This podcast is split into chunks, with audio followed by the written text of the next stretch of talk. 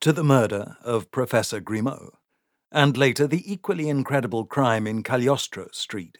Many fantastic terms could be applied, with reason. Those of Dr. Fell's friends, who like impossible situations, will not find in his casebook any puzzle more baffling or more terrifying. Thus, two murders were committed in such fashion that the murderer must not only have been invisible, but lighter than air. According to the evidence, this person killed his first victim and literally disappeared. Again, according to the evidence, he killed his second victim in the middle of an empty street, with watchers at either end, yet not a soul saw him, and no footprint appeared in the snow. Naturally, Superintendent Hadley never for a moment believed in goblins or wizardry, and he was quite right.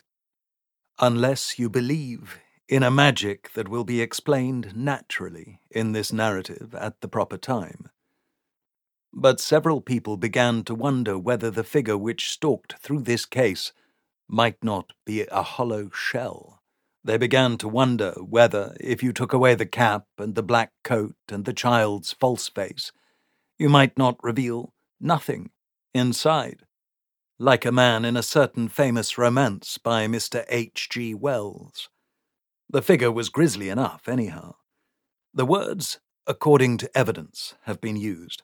We must be very careful about the evidence when it is not given at first hand, and in this case the listener must be told at the outset to avoid useless confusion, on whose evidence he can absolutely rely. That is to say, it must be assumed that somebody is telling the truth, else there is no legitimate mystery, and in fact, no story at all. Therefore, it must be stated that Mr. Stuart Mills at Professor Grimaud's house was not lying, was not omitting or adding anything but telling the whole business exactly as he saw it in every case. Also, it must be stated that the three independent witnesses of Cagliostro Street, Messrs. Short and Blackwin, and Police Constable Withers, were telling the exact truth. Under these circumstances, one of the events which led up to the crime must be outlined more fully than is possible in retrospect. It was the keynote, the whiplash, the Challenge, and it is retold from Dr. Fell's notes in essential details, exactly as Stuart Mills later told it to Dr. Fell and Superintendent Hadley. It occurred on the night of Wednesday, February the 6th, three days before the murder, in the back parlour of the Warwick Tavern in Museum Street.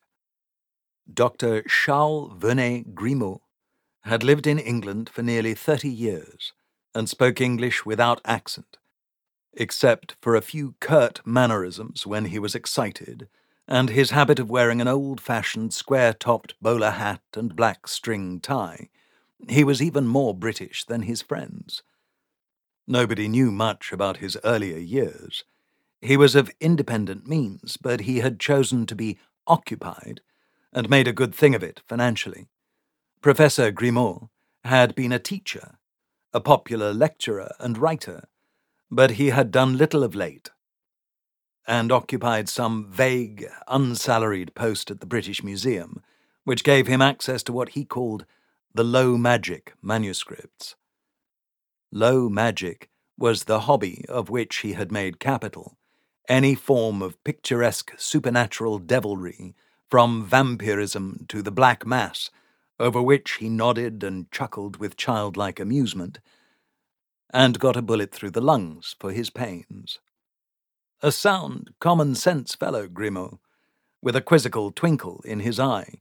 He spoke in rapid, gruff bursts from deep down in his throat, and he had a trick of chuckling behind closed teeth. He was of middle size, but he had a powerful chest and enormous physical stamina.